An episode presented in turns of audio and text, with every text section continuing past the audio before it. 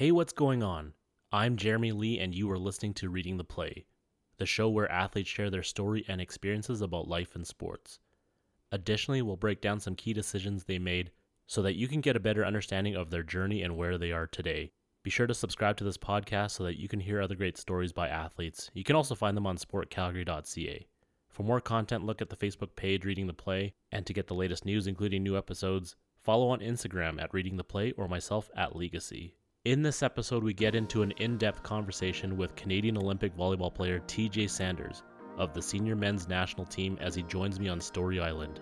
The all world setter shares some of his favorite international experiences as well as his time at the Summer Games in Rio back in 2016. We also dive into his decision to train full time at the FTC in Gatineau, Quebec, instead of playing out his university career. This is one of the brightest minds in volleyball. Really appreciate his insight into the game, playing for our country at the highest level. You definitely don't want to miss out. Well, it looks like TJ's all warmed up on the hot seat. Let's get it.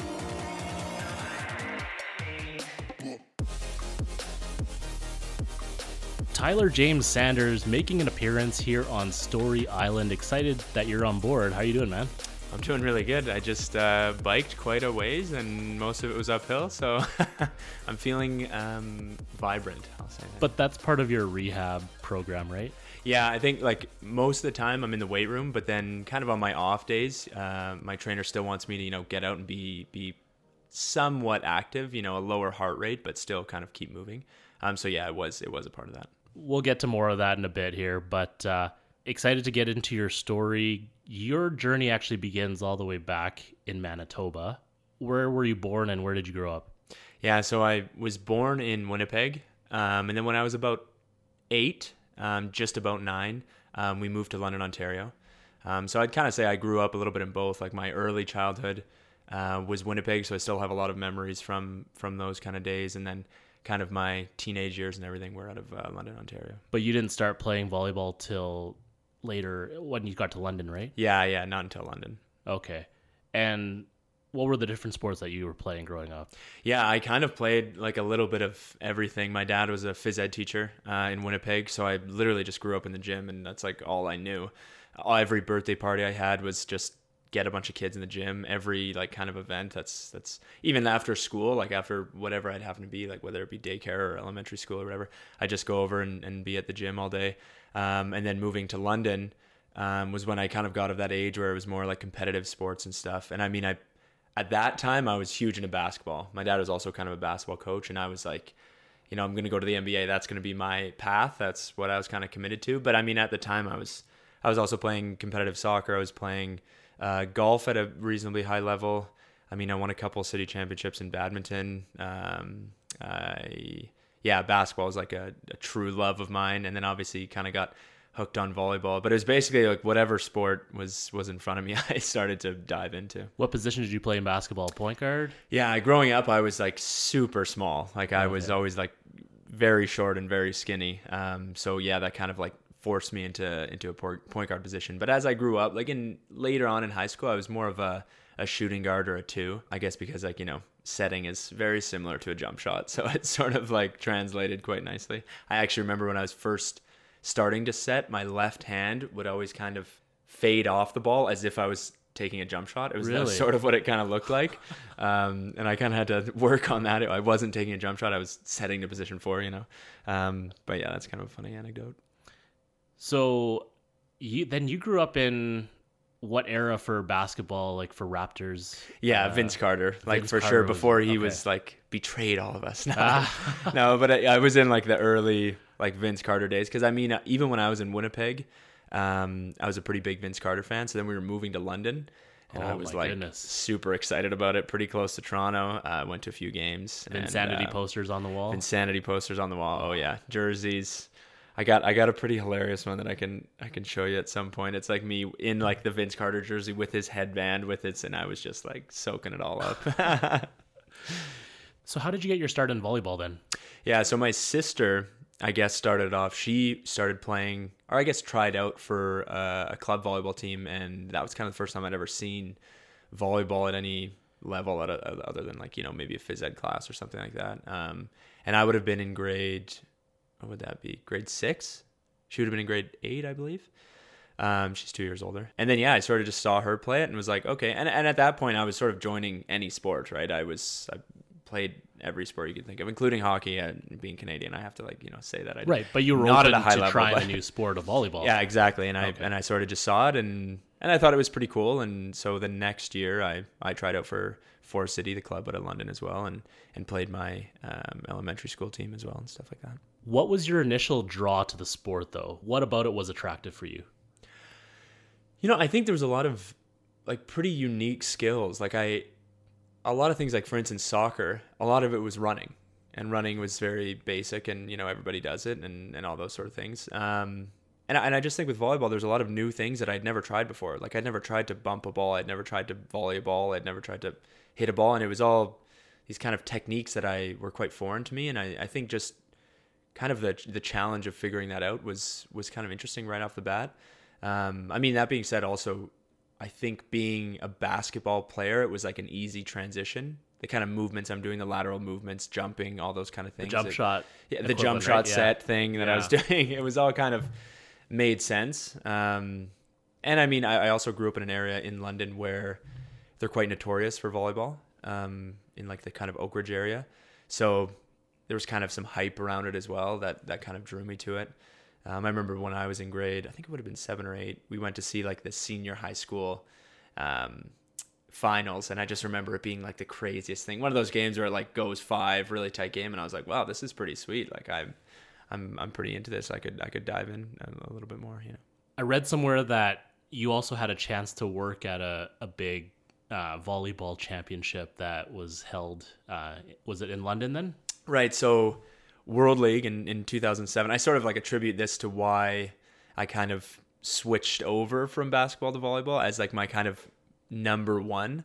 Um, because before then, I was for sure, again, same thing, like gonna go to Duke, gonna go to the NBA. That was like right. what my Playing for kind Coach of K. exactly that was that was that was what my my plan was kind of looking like. And then in 2007, um, World League came to London. Uh, a big reason because Paul Duerden is from London. He was kind of like a national team hero kind of thing, and he it was in like the later end of his career, so they brought it to London. Um, yeah, and I remember they were playing Finland, and I was one of the little like sweat wiper guys. And I just remember seeing it and being like, holy, me- this is another game, something that I'd never experienced. I mean, I'd watched NBA games live, I'd watched NHL games live, so I kind of knew what those sports were all about. But volleyball was just wide open. I didn't know what that level was. I'd seen, you know, maybe university volleyball or college volleyball, but I'd never seen like men playing and it looked like they're jumping crazy, they're swinging so hard. And I was like, wow, this is this is pretty ridiculous. And I remember um, another kind of infamous story is I'm on my way home. We're driving home after that first game, and I, I remember telling my my parents, I was like, you know what, this is it. Like that's what I want to do. It's not it's not basketball. It's like I want to go play for the national team. And you made that switch so easily.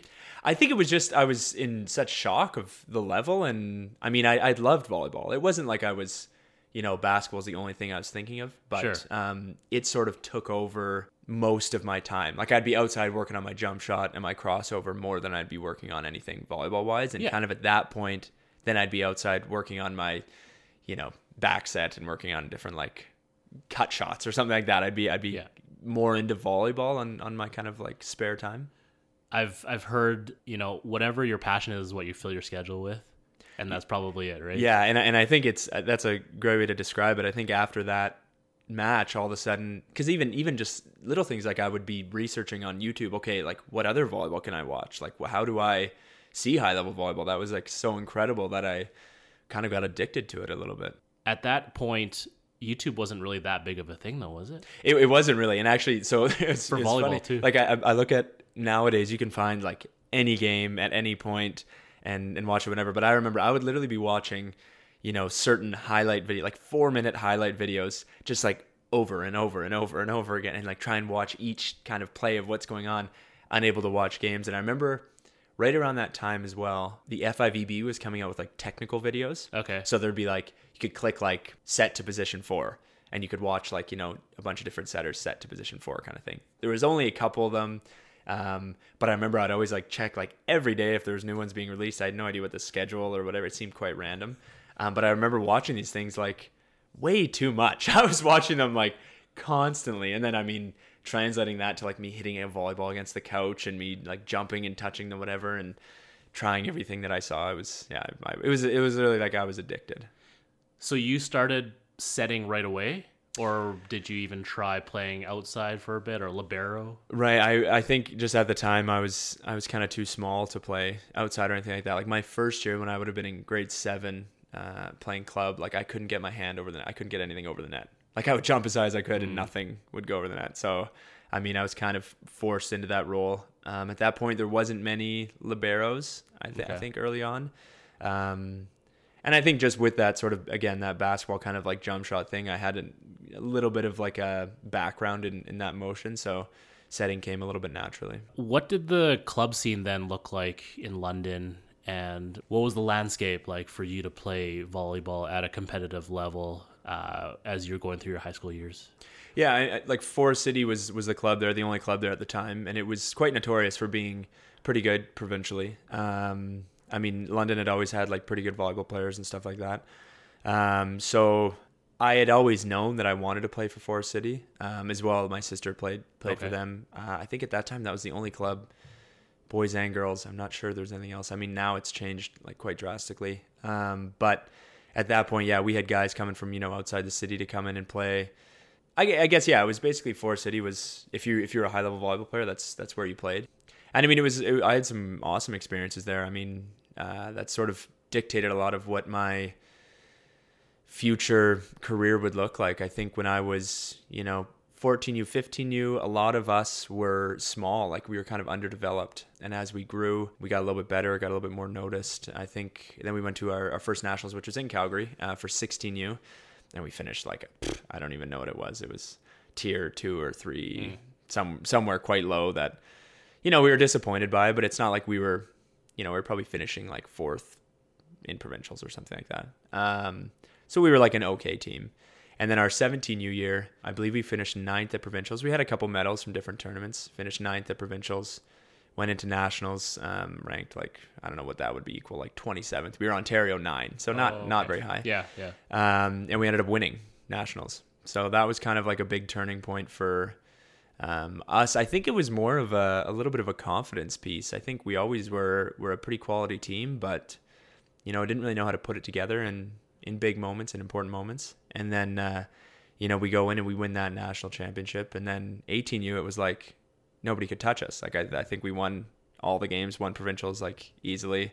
Um, and then we ended up finishing third at, at nationals, losing in that. But it was just funny how it seemed like just kind of a little bit of a confidence piece kind of clicked, and, It's like a kind of TSN turning point. hey? yeah, it was. It was like we we actually believed that we could succeed because when you're from out east at, at that time for me, it was like the out west teams are better.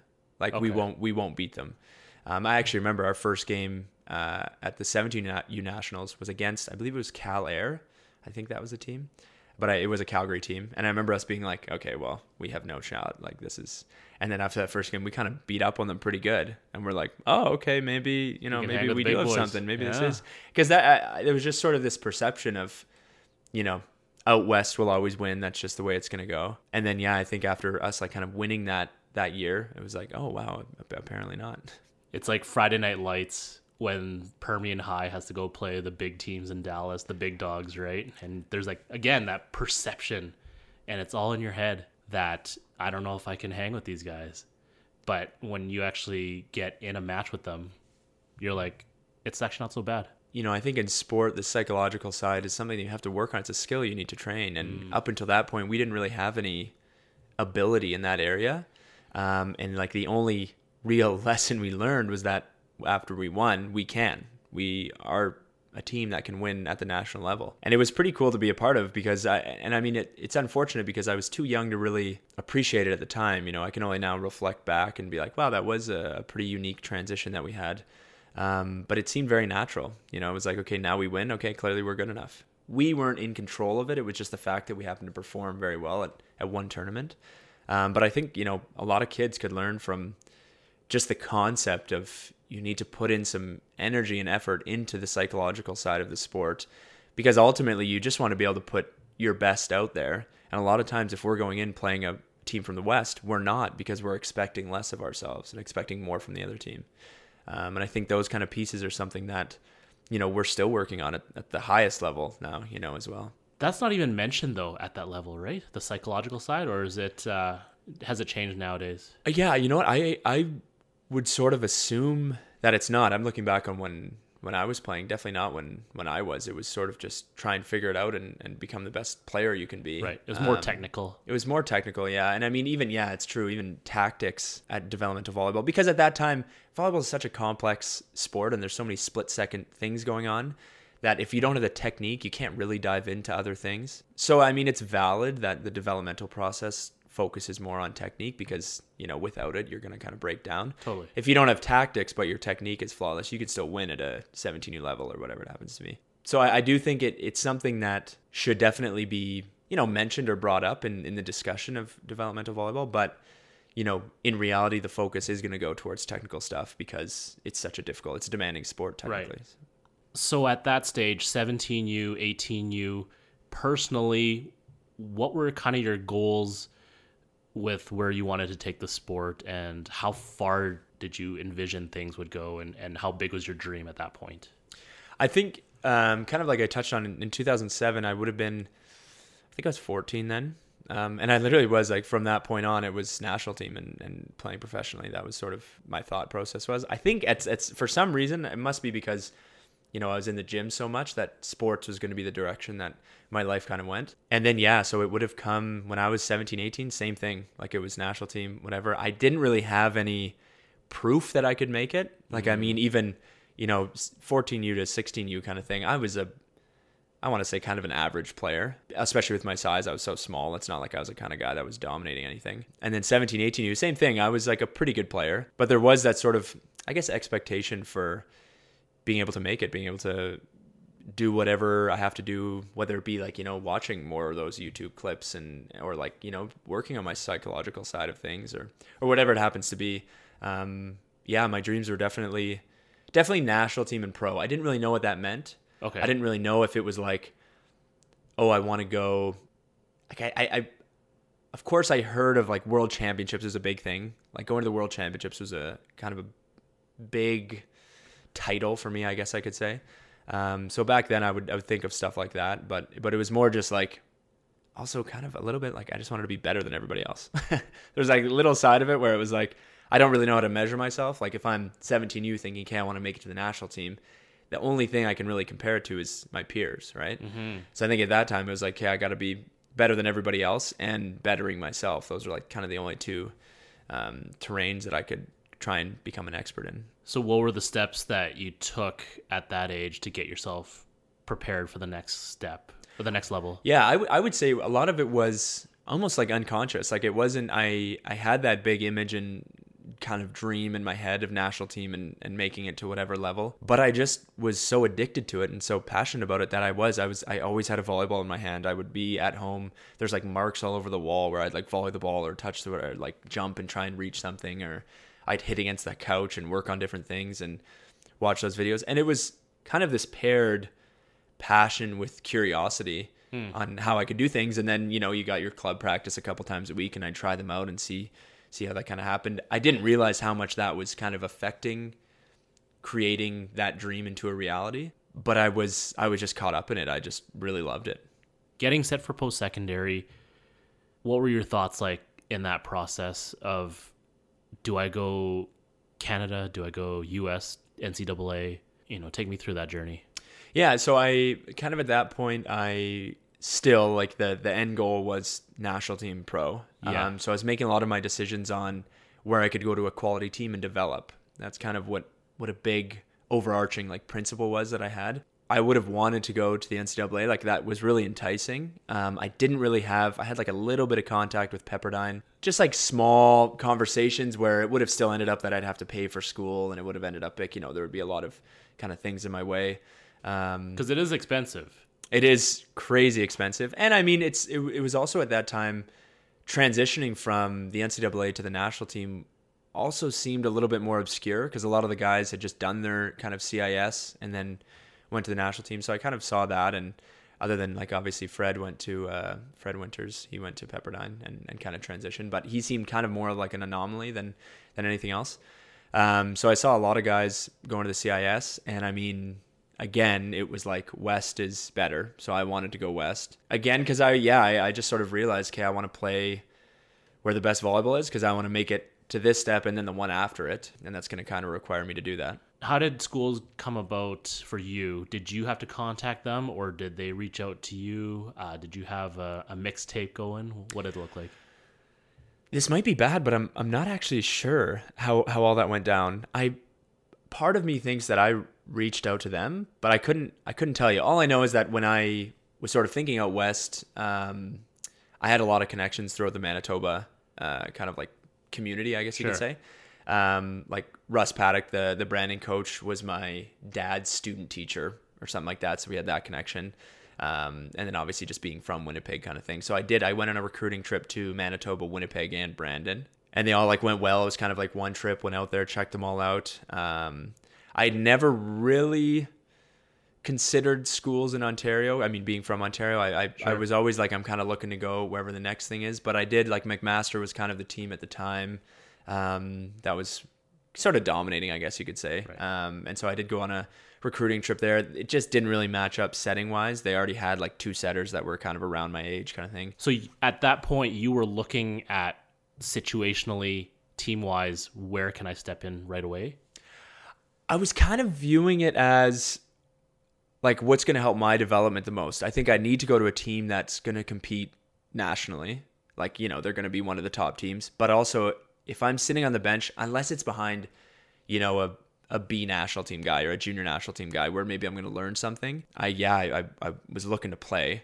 Um, again, though, it, it, there's a lot of variables there. You know, like if there was maybe an older, mature team and there'd be like a younger, kind of crew coming up. Maybe I'd want to join in the younger crew and maybe not play that first year, but then eventually, like I, I would, I don't think it was just one thing where I needed to play or we needed to be one in the country or something like that. I just was looking at it as, okay, where's my best sort of opportunity?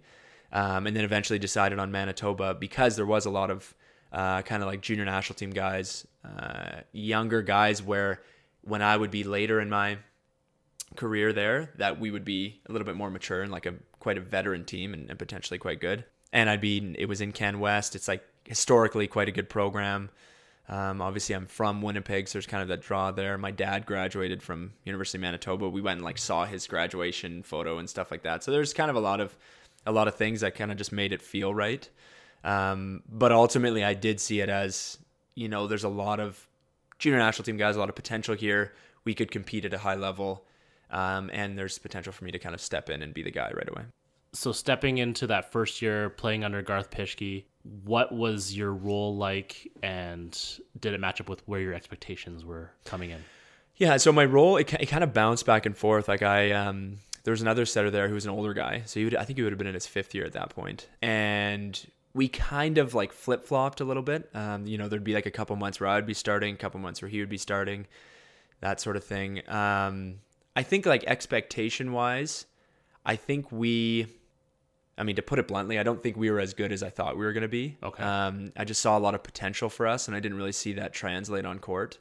Um, so I was a little bit disappointed. And then I also, I mean, being an athlete, obviously I want to be playing and, and competing. And I sort of thought that I wasn't quite making the progress I was wanting to make and wasn't given the on court opportunities to do that. So yeah, I think like we ended up losing to Calgary, who ended up winning that year uh, in the first round of, of Can West playoffs. And I mean, that was fair. They were a good team. It was like kind of like, okay, we're not there yet. Um, but I then I sort of trying to had to reevaluate like, do I see this still progressing along with kind of the path that I've I've kind of laid out for myself, which again wasn't like I didn't sit down and write out this path. It was just I kind of felt it, you know. I, I was kind of just going off a feeling. You were talking about how you and the other setter were just flip flopping back and forth. What does that do psychologically, mentally, with how you approach the game? Because when you're playing, obviously that's you're in a different headspace than say as a reserve, but also not knowing really, right, when you would be starting. Yeah, and and I think at that time too, I was I was a young kid, you know, I was like Yeah. 17. Um and I mean, I just I just wanted to play and again, having that sort of aspiration of you know, being the best in the world, going to this, that and all that stuff. I you know, not playing just almost was unacceptable for for myself and my own level and things like that. Um and so I was kind of in a frenzy to try and figure out okay, what do I need to do? I think in reality if it was if it was a guy that I knew was like untouchable and much better than me, I would be like, okay, now I need to like just learn from him. That's that's the reality of sports sometimes. Like there are going to be players that are, you know, at a different level, and you get to feed off of that. Sure. Um, but I sort of felt like at that time that we were probably at a very similar level, and I just sort of looked at it. You know, I'm I'm a first year guy. You can invest in me, and I can kind of feed off of that. And so I think it flip flopping back and forth. You know, it, it obviously bothered me. Like I I would have loved to play every game, um, but ultimately, like the reality is it's sport and I'm I just you know follow the leader I follow the coach so that, that was kind of just the the reality of, of what my situation was I think again if we would have done better you know maybe I would have perceived it a little differently I, I think see. the fact that we weren't succeeding um, and I wasn't really getting the opportunity um, it kind of yeah it kind, it of just rubbed me the wrong way I guess Right. And that was the lens you were viewing everything through. totally totally and and i do i do believe as well like like in those points like if i was a if i was a coach now to go and do that i would really try and communicate why like it, like the fact that i'm not playing is is almost neither here nor there like that's again out of my control Yeah. um but th- we do have some control around me understanding why i'm not playing oh you know what maybe my ball to position four isn't good enough and this team we're playing they have weak position four or position two blockers and so we need to match or whatever you know if if there could be something like tangible that i could latch onto and then work on because ultimately again having that end goal being very high i want to be continuing to progress towards that um, and i just didn't really see that Right. So after that first year, you were already reevaluating things and questioning whether that was the right decision, whether or not. Um, and then ultimately, what did you decide to do? Yeah, so I that was totally it. I kind of after we finished that year it was a little bit disappointing, you know, losing in the I think that would have been what the quarters of the Can West. It's kind of saying, like you know, that's not a very successful season in in where I'm wanting to go, right? Like the the guy that loses in the quarterfinals of Can West, it's going to be tough to become the best player in the world, yeah, right? Yeah, yeah. Um, and I think also at that point, several other players. I think there was four other players that decided to change and leave the school. So I think that that kind of weighed into it. Um, and then yeah, again, I was just kind of looking, okay, where is the best opportunity for me to develop and, and become the player I want to be? And and I looked back at my recruiting trip to McMaster, and it was sort of like they were a little bit more concrete in sort of the expectations and and how the development would look. You know, Dave was like super could be able to pinpoint each kind of step you'd need to take. Um, and I think that just really attracted me to to potentially moving to that program. But you didn't uh, look at any other Canada West schools like U of A or You know what? I, I did. It was open. Like, I mean, I, it wasn't like I was not going to go to any schools. Um, it was just, I didn't really know how that would look. I, I didn't really know if I was going to, I, I saw McMaster and was like, okay, that had a lot of things that I was looking for. Um, I mean, I'm sure if U of A or Trinity would have reached out, I would have like obviously considered them as well because they seem to align with with Right. that path as well.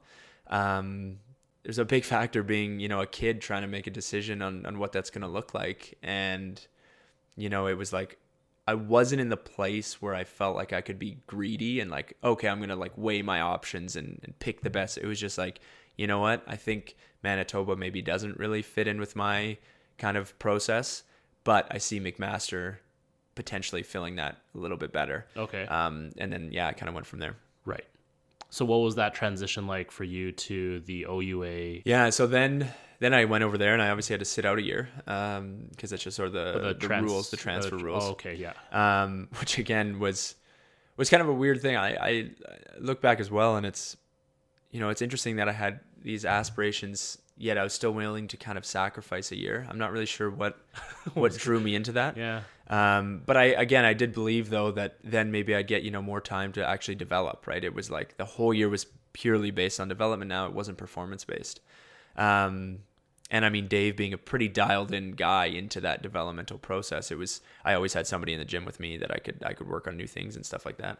Um, but it was difficult. I mean, not playing um, was obviously a little bit of a burden. Uh, and at this point too, I was so it was after my Manitoba year. I did my first year of the junior national team, and then after my redshirting year, my second year of the junior national team.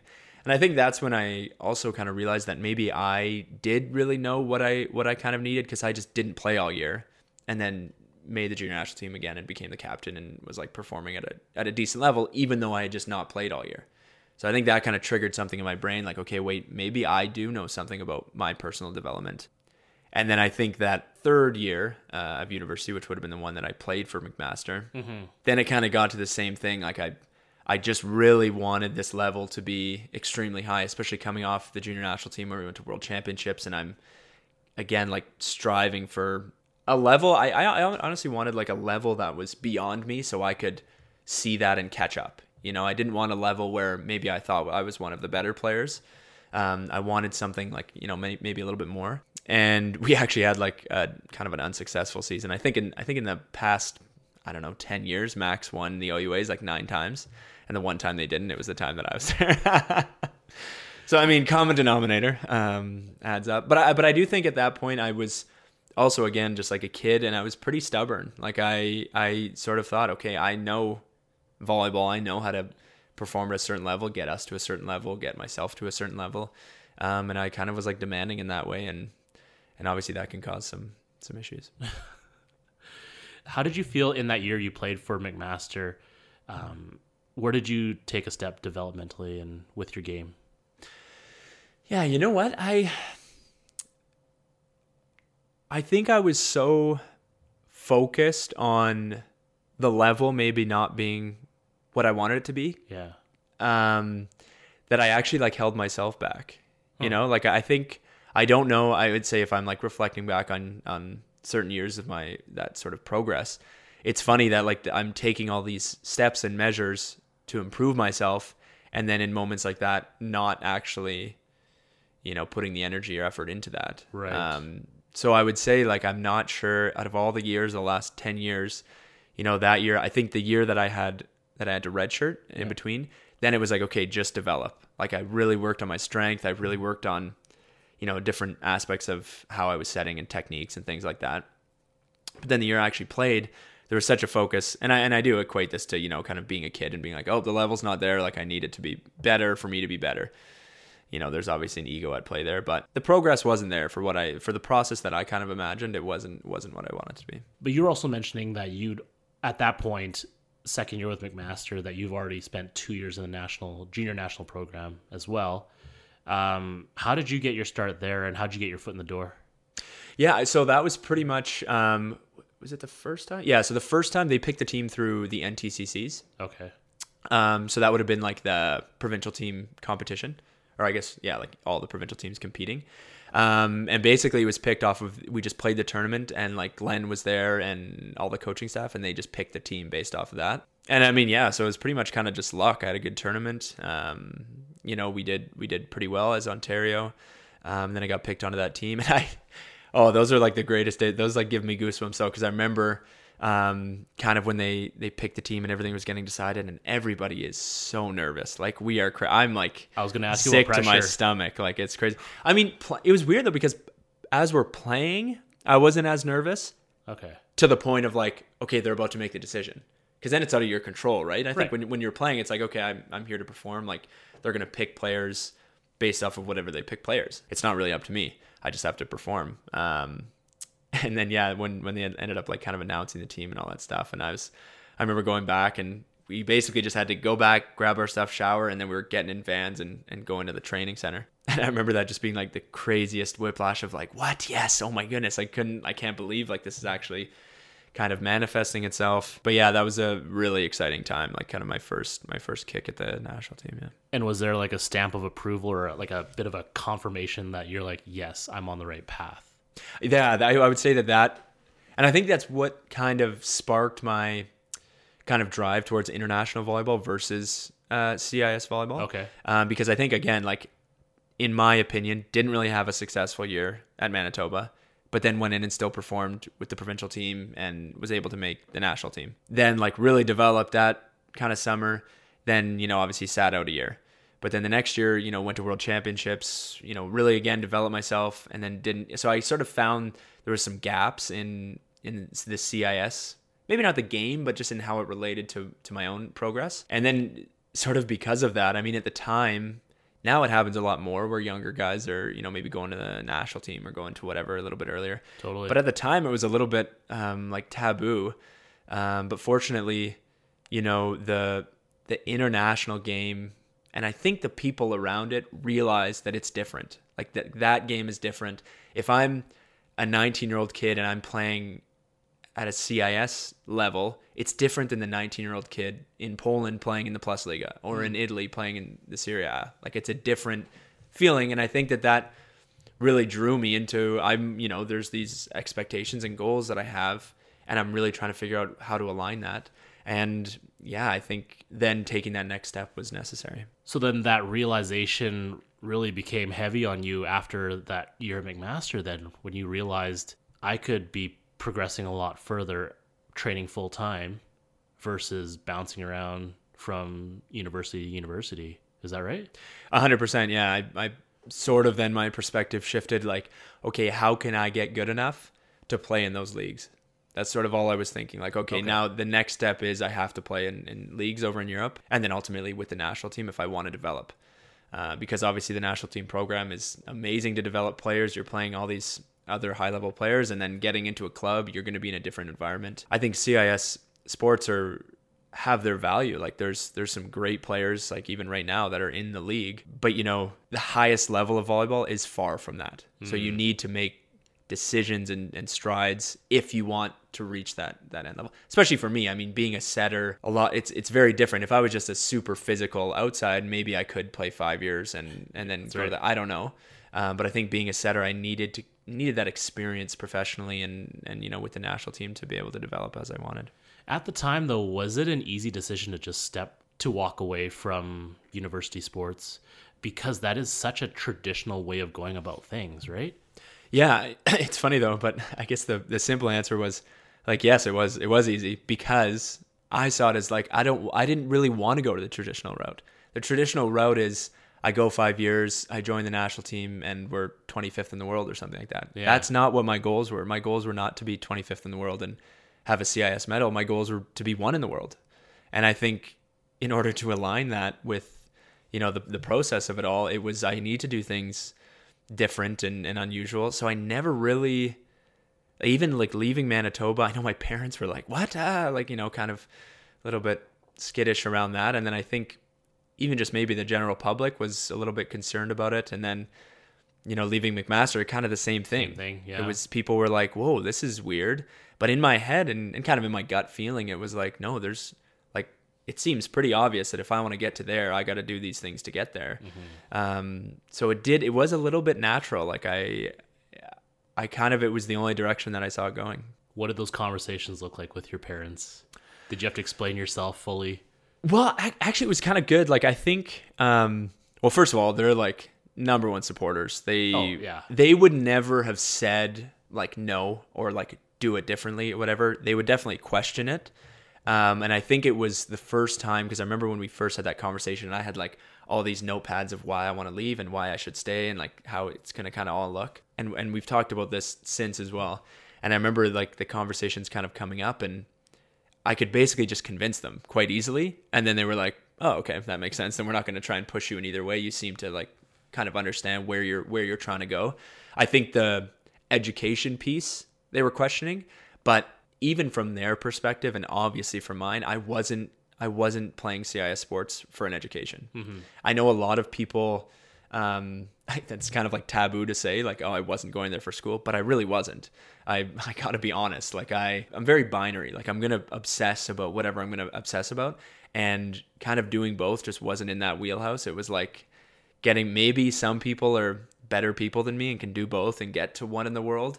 But just at the time, I, I that wasn't where my passion was. It was it was still with volleyball, um, and kind of pursuing that to the end degree. But it was it was pretty cool to see them kind of give me my leeway, which then ultimately gave me that confidence the second time at McMaster when I when I went to the full time center. Um, it, again, it like I could convince them quite easily, and and they were you know supportive of that. You make your decision to join the FTC full time. Did you have to shift your mindset at all, really, on okay, now this is truly my main focus, and now everything we're all in here at this point. I I think I think at that point I already kind of was all in. Yeah. Um, and I saw a lot of the everything else more as distractions than than actually kind of helping me. And I also think a, a big kind of reason towards that decision was there was a great group of guys going there. It was basically like the junior national team two years older than me. So like Graham Vigrass and you know all that like Rudy and Mark Howitson and Jay Blankenau and Nick Hoag. Like there was a lot of guys that are you know still with the program that were going into that full time center. So that kind of made the decision a little bit easier as well. Like I knew again that I was going to be competing and playing with guys that would better me, um, and I just I just valued that so much. Describe what it's like to train full time there, though. Day in the life. Yeah, well, I think compared to the university life where it's like you know they they sort of need to give you time to work on your studies or to go to class or to what to whatever. Um now all of a sudden yeah it was like you're basically having two a days all like every day. That's just sort of what the reality is. It's like monday to friday two a days and then you know maybe there'll be a red and white game on saturday or something like that. But i love the philosophy behind it because it's all of a sudden like okay we're only here to develop so because of that, we're going to take way more risks. We're going to like lift way harder because we don't have to actually perform at our highest level right now. We're here to just basically build the foundation of what your pro career is going to look like. Um, and I found that like really enticing early on. Um, and then you kind of get into it and it's like, wow, this is actually really difficult and exhausting. And like at some points I'm in a lot of pain, but I think I always really like deep down enjoyed that. I sort of felt like, oh, okay, this is, this is exactly kind of aligned with what I've wanting for the last three years. Now I kind of have it. And I knew that, you know, we weren't playing very much and all those kind of things. But again, you know, at McMaster that second year or that first year at McMaster, um, I wasn't playing and I could still notice that there was, I was able to develop. It was a pretty cool experience. And I mean, then there was also older guys, um, you know, like Adam Simac was there for a while. Dustin Schneider was there for a while. There's a lot of older guys that were around. So you got the vibe of what it would be like um, to, yeah, play against men because I was still just a kid trying to play. So you got a better idea of what that looked like. Um, and then that kind of progressed into to what my career eventually looked like. You talked a little bit about having a bit of an ego. Did you have to check that at the door? Because you were again competing with some of the top athletes in Canada who had the same goal as, as you, and some of them maybe t- trying to take your spot. I think. Well, I think a big part of it was like now, I, okay, it, it is aligning with the process. This Yes. is this is how I want it to look. So I understood that that meant failure. That meant I'm not going to be the best there. I think there was moments where I am the best, or like let's say in my head, I'm the best in the gym.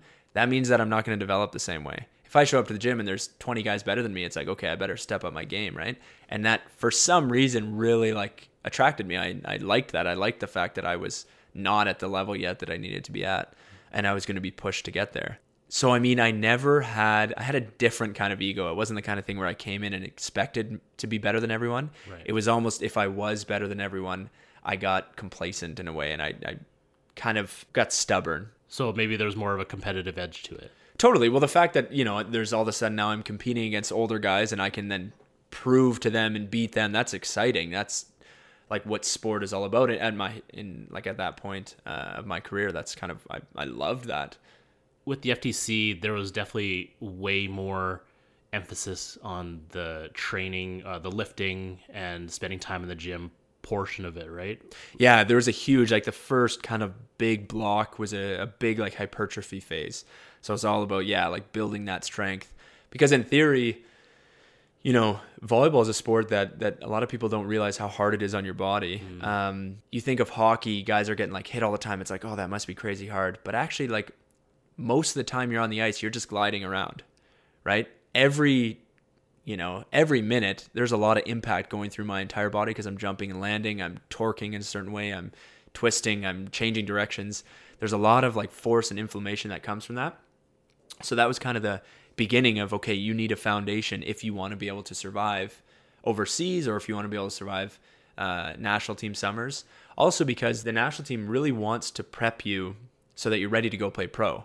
And if you go play pro and you don't really have that strength, like that foundational strength, and then maybe you don't have a great strength coach, you know, that could lead to injuries or it could lead to, you know, you not kind of fulfilling your potential. Yeah, it could shorten your career, really. It totally could. So I think that was like a big emphasis right away.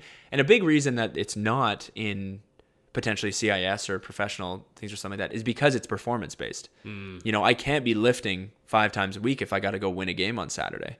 Right? Like you're to you're not going to be jumping as high, you're going to be more fatigued. You're going to like have those kind of consequences of working that hard. But with the full-time center, you get 8 months to do that. So then, what did tournaments and what did performance look like with the FTC and with the national program? So we went. So with the full time center, we went to Argentina. Um, it was kind of like a preseason tournament for them where there's a couple Argentinian clubs, there's a Brazilian team, stuff like that. And then that would have been in our first half, and then in the second half we went to France where we they have their kind of version of FTC, so we kind of trained and competed with them a little bit. What did you observe training in those different places in Argentina and France?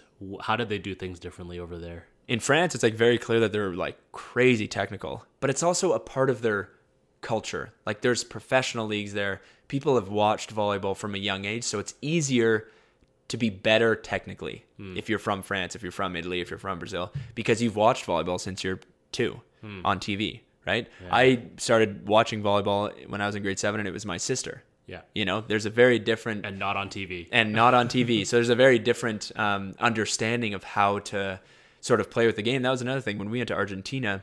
There's sort of like creativity behind what volleyball is in Canada, especially in, in you know if you look at sort of our highest league, which is the CIS. There's one style of play. It's not like each team has a huge variation. Where if you look at you know our team versus Japan playing versus Russia playing versus Argentina, those are going to be completely different philosophies of what volleyball is supposed to be and really weighing in their strengths and weaknesses. Um, so that first kind of trip down to Argentina, and I mean, I'd kind of experienced this through the junior national team as well. Um, but you kind of got to see the the creativity behind volleyball. I feel like Canadian volleyball lacks a little bit of that philosophical like creativity behind it. It's more okay, who's going to be the biggest, touch the highest, swing the hardest, which I mean plays out great if you can be that person. Um, but you know, then you go to the world stage and there's going to be the Russians, there's going to be the Bulgarians, there's going to be you know, in reality sometimes we're not.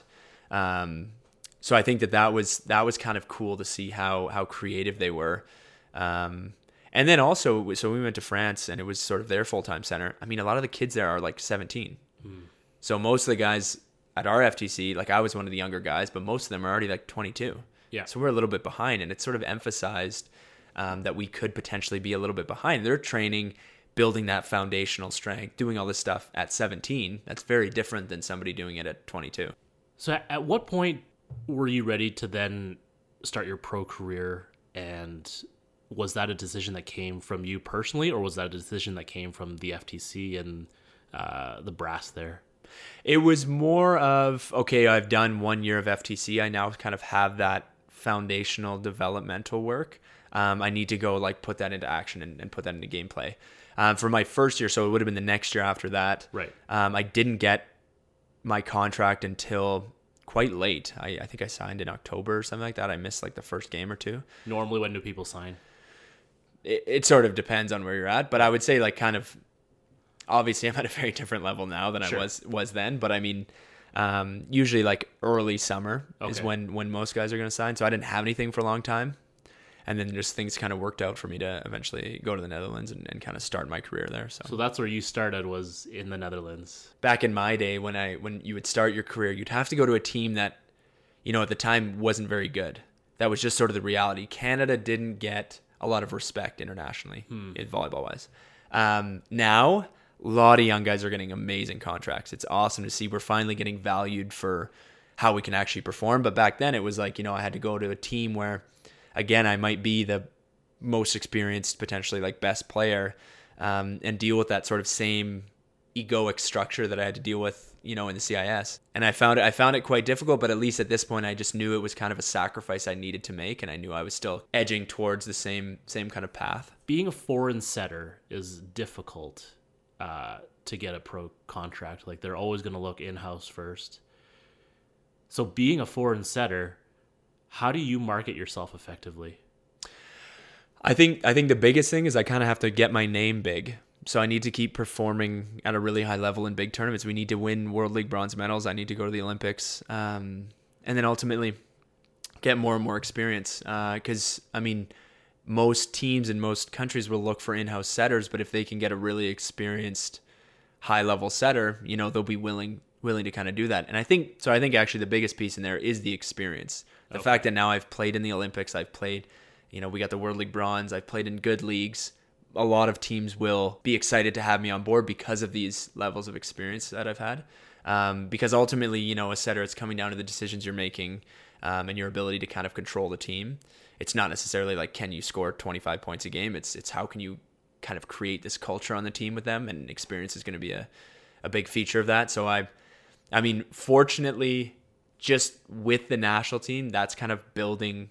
It kind of coincides my pro potential, um, and then because I've had some success professionally as well, um, it kind of opens some doors. What's your craziest uh, international professional volleyball story? Craziest story. Well, there's actually there's actually quite a few, but we'll we'll go through a couple. So one probably the coolest moment of of my career was the first game of the Olympics. Okay. For like such a range of reasons. I mean, you know, I'd, I'd played at World Championships, World Cups, like big games, all that sort of stuff. Um, but then all of a sudden, Canada was actually going to be watching. You know, in reality, like Canada doesn't watch when we're at World Championships. Like nobody kind of cares. Um, but then all of a sudden we're at the Olympics and everybody's watching everything at the Olympics. Um, and we play the U.S. and we kind of had their number for a while. We ended up beating them like not long before, um, and that sort of thing. They're two in the world. It's like a notorious Olympic clash, you know, Canada the U.S. It's like we all we all know that that's kind of a kind of hits home a little bit. Um, and I just remember like the amount of adrenaline that was pumping through my body was like ridiculous. I I would love to have like gotten tested at that point because I don't know the ranges were crazy. And then yeah, going into that game, you know, we win the first set. The crowd's just going like berserk. A lot of Brazilian fans, and they're obviously cheering for us because we're the underdogs and like that kind of thing. Um, and then win the second set and win the third set, and we win 3-0, and it was just like, oh my gosh, what? Wow, there literally is no. It's an endless possibility of what we can do at this tournament. And I just think I remember all of that kind of coming together. Was like, wow, that was a, a really hit home. Um, and then I think other ones like winning our World League bronze, like winning a medal uh, at an international tournament was a big deal. Was pretty crazy, and even just the fact of all of these experiences kind of changed the demeanor of the team. The same way that when I was, you know, we go to 16 U nationals and we come whatever, then you go to 17 and you win 18, you're pretty confident. Now we've gone to the Olympics and beaten these teams. We've gone to World League and medaled. We're now going into tournaments to win now right? We're not going into tournaments to see if we can compete, um, which I think was really important for us as as like a whole to develop. Um, and then I think the, the coolest professional story would be last year when I was in Poland and we won the Polish Cup. Um, that was pretty wicked. I mean, we were a team that on paper was quite good. We had a lot of Polish national team guys, and we were on like kind of a winning streak at the time.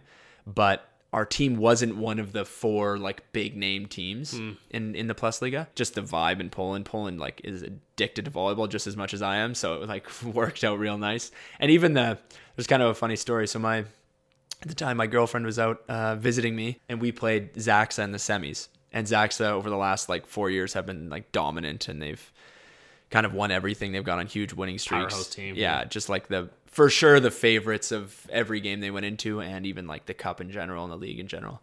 And we had played them. It might, might have been like a couple months before, a month before, um, and we had lost quite badly. Like it wasn't a great game, and they were clearly better. So we were trying to plan her travel schedule because she was leaving on the Monday.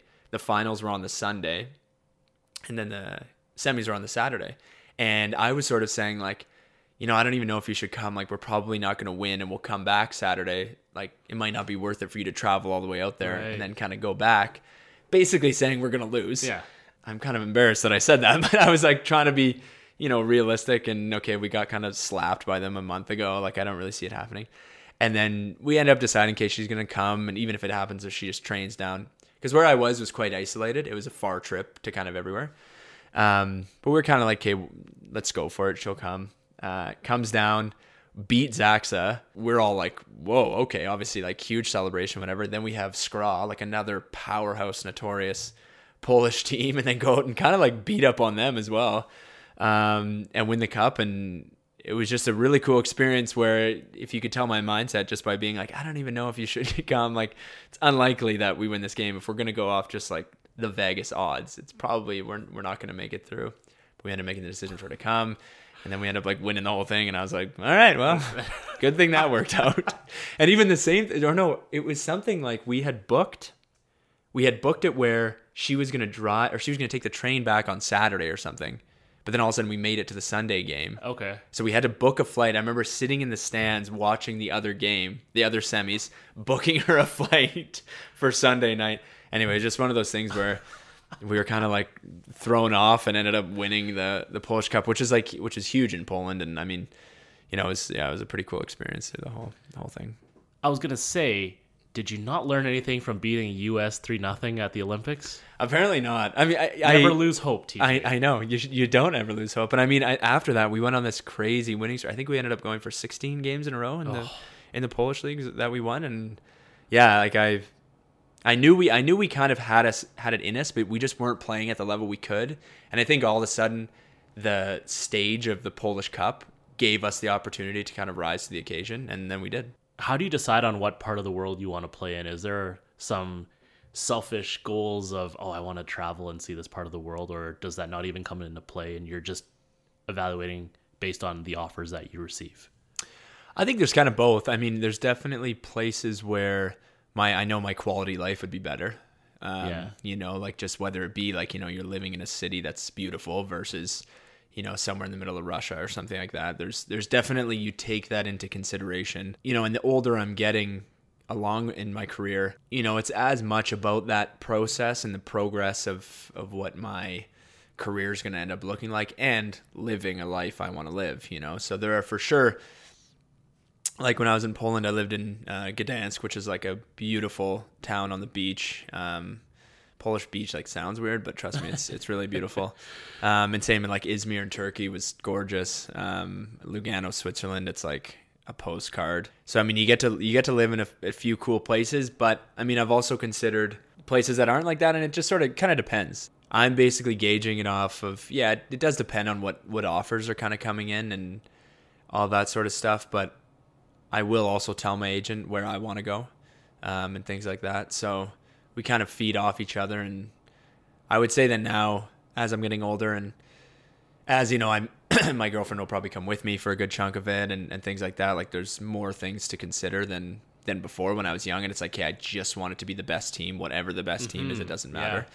You know, you get older and life starts kind of, you know, Other poking, variables. poking its head in. Yeah, exactly. And also, you want to make sure that you play at a high level, playing against some of the best competition in the world. So you're probably evaluating which are the best leagues, which are the best teams that I want to be playing and playing against. Yeah, hundred percent. I, I think that's probably the biggest. Okay. It's like, okay, what league do I want to go into?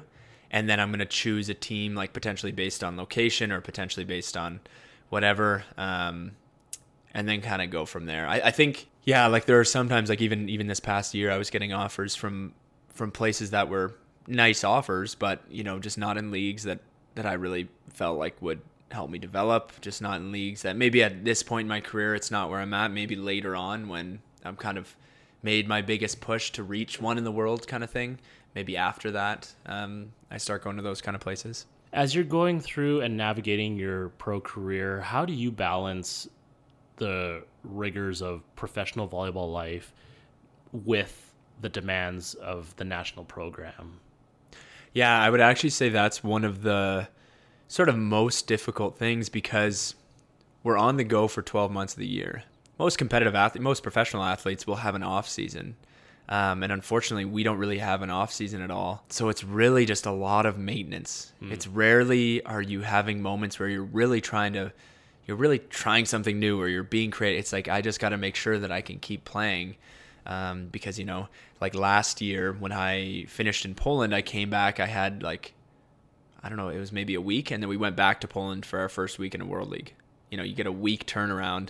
Um, and some guys it was even worse. But yeah, I, I think it's a it's a struggle, and it's something that players are really trying to, I guess, kind of battle with the FIVB to try and shorten the summer, try and give us because ultimately the quality of volleyball will go up if they do that.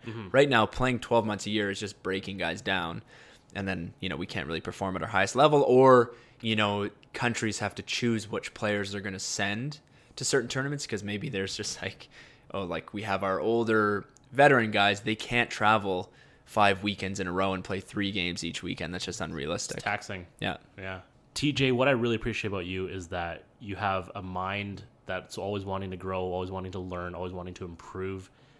So as you've been exposed to some of the best players in the world, specifically at the setter position, what have you learned from them that makes them some of the premier players in in the world? I think one factor that I that I kind of learned that I wasn't really expecting to learn was that they all come from such different environments. So I can't really take what they're doing and replicate it the same way because I come from a different. I come from a Canadian culture where we're not really born into volleyball. We don't have professional leagues. We don't have whatever. Um, you know, you, you look at an Argentinian setter, all of them play super fast. They have crazy fast hands. They move well. It's just their style of play. You look at a Russian setter, they're big. They're going to be big servers, big blockers. So it's sort of really trying to define what my style is going to be and really running with that. It's not I'm trying to replicate um, what another setter is going to look like. I mean, for sure, when I was younger, I was watching a lot of other setters and, and taking kind of techniques or, or even like tactical things that they're doing and implementing it into my game. But ultimately, it's okay, how can I do the best with what I have and, and what's that going to look like? Like, what is what is really my style and how am I going to, you know, potentially help us become the best team in the world with that style? You know, and, and I think that's what all the best setters do. They they go into a team and they can kind of act as the glue that sort of creates that culture, creates that offensive system hmm. that ultimately leads to success. Hmm you were also talking about the Olympics, and you touched on it earlier. What did that Olympic year look like for you, and training for it, and when did you first learn that you were going to be taking part in the Olympics down in Rio in 2016? Yeah, that was a total mess of a year. I um, so that professional season, I had signed with a club in Montenegro, um, just for Champions League, yeah. which is like the European kind of league. So I was only going to play. I think it's like six games or something like that, and then I would look for another contract. Okay, that's really short. I just yeah, it was really short. I mean, it's six games over a longer period of time, so they would play their league games. I wouldn't be playing. Oh, I see. And okay. then I would just play the Champions League games because it's one of those things where they would have in their league foreigner rules. But then in Champions League, there's no, you're allowed as many foreigners as you want. Anyway, so I signed this contract. I really wasn't getting any great offers. It was just, this team's pretty good playing in Champions League is obviously it's the best you know opportunity for professional volleyball. And so I was like, okay, I'll do that, and then you know, come January, I'll sort of look for for whatever else I can get. Maybe go to like summer for playoffs or or whatever it happens to be. And uh, it was like two days before I went there, I ended up hearing back from the team, and the president was in jail, uh, so they didn't have any money because now all of a sudden like all their money's tied up in in all his stuff. So that was like two days before I was supposed to go, and the club's like, but you can still come. And I was like, well, I'm I don't think so. I don't think I like how this is like supposed to work out. Um, so I eventually just yeah, I said like no to that, obviously. Um, and then was like back on the hunt, but I mean now all of a sudden it's October, right? And I'm trying to look for a team, and obviously all the teams are full, right? So I'm basically just like trying to figure out what I'm gonna do, whatever, just looking for something. Um, and then for all of December, I went to Turkey just to train with uh, like Graham was there at the time and, okay, yeah. and to train with Glenn uh, just to get ready because in January was our Olympic qualifier. And I mean, really wasn't liking the idea that I'm not going to be playing at all leading up to this Olympic qualifier. Um, so I ended up going to Turkey and, and just still, again, it's just practicing. And then we have our first Olympic qualifier, which was in January in Edmonton. Uh, and then another, like, for sure the lowest point of my of my volleyball career because you know, we we go into that tournament. We're for sure the favorites. We, I honestly I forget who we played uh, before the finals, but we like win our kind of early games quite easily, all that stuff, and then we play Cuba in the finals. Um, and I mean, Cuba's a team that we've beaten the last like eight times. We're like feeling pretty good. Like definitely the favorites. We're at home. All these kind of things. And it was like the game was over in like 15 minutes, 3-0 for them. We're not going to the Olympics. It was like the biggest whirlwind of all of our hopes are on the line. This is it to just getting like slapped in the face and your dreams aren't coming true. And I just remember, I remember all of us after that really going to like a, you know, a dark place. It's like, wow, we can't even pull through when we need mm. to. And we obviously are the favorites.